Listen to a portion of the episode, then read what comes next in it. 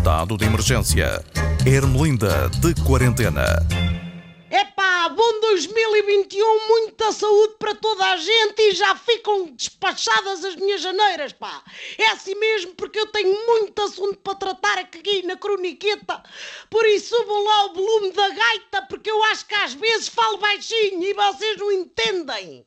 Toda eu transmito paz e equilíbrio e tranquilidade, não tenham medo. Quer dizer, menos quando me lembro de alguns assuntos, como esta atrapalhada do procurador que querem nomear para o cargo europeu, pá.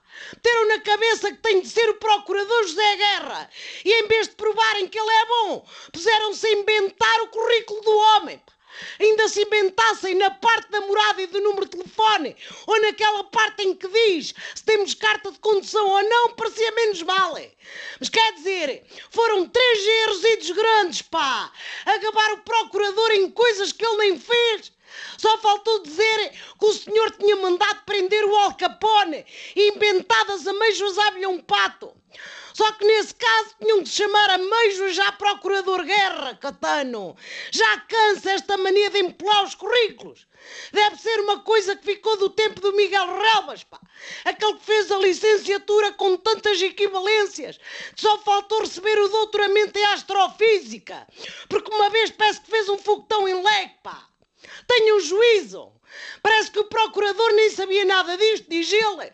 Viu tudo nas notícias.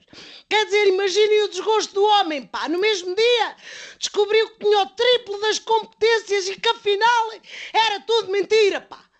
Querem nomear uma pessoa, eu dou-vos o nome da pessoa. Olha, o da magistrada, que ficou no primeiro lugar da classificação. A dona Ana Carla Almeida, pá. Foi escolhida pelo júri independente. Se calhar o problema dela é ter o currículo todo certo, pá, incluindo a morada e a carta de condução.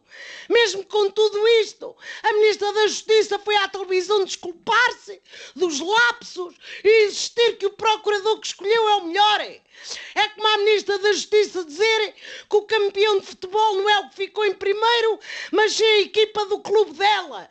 Ficou em segundo ou terceiro, pá.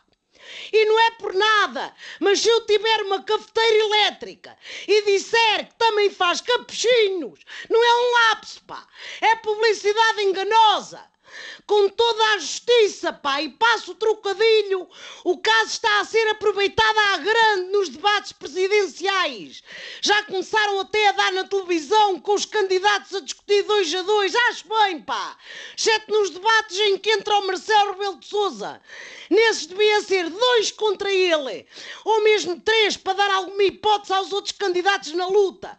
Porque o homem já se vê, já tem a presidência no papo. Até por isso o número dois é simbólico.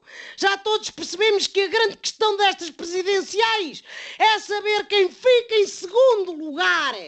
Se for a Ana Gomes, ainda dizem que houve interferência nos votos pelo Aca Rui Pinto.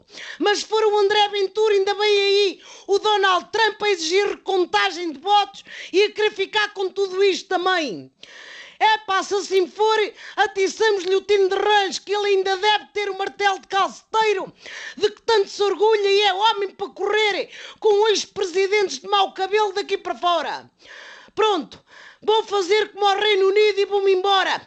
É o Hermílio Dexit. Peguem vocês na gaita que eu vou fechar a fronteira, que anda aí o bicho mais evoluído a dar-nos cabo da cabeça. Até para a semana, se Deus quiser.